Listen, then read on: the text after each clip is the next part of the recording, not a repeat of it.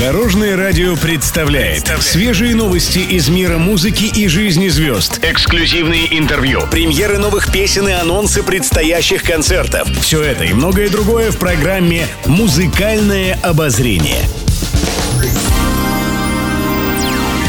Добрый день. В студии Алена Арсентьева, и это программа «Музыкальное обозрение» на Дорожном радио.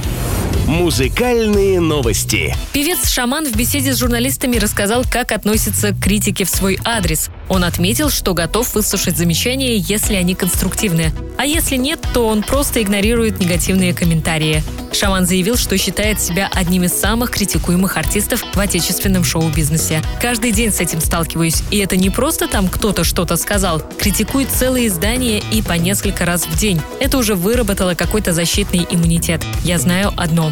Когда пропадает критика, значит что-то идет не так, заявил он. Напомню, недавно Шаман занял лидирующую позицию в топе отечественных артистов. Всероссийский центр изучения общественного мнения опубликовал результаты опроса среди россиян.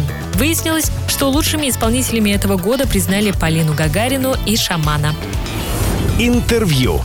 Владимир Левкин в свежем интервью рассказал об отношениях с супругой Марией. Вместе они 11 лет. Певец отметил, что с женой они живут в перманентном состоянии радости и счастья. Также он добавил, что совместная работа их сплачивает, и они совершенно не устают друг от друга. Мы говорим на одном языке, интересуемся одним и тем же, рассказал Левкин. А еще исполнитель признался, что с супругой они почти никогда не ругаются. А все потому, что времени на это у них нет.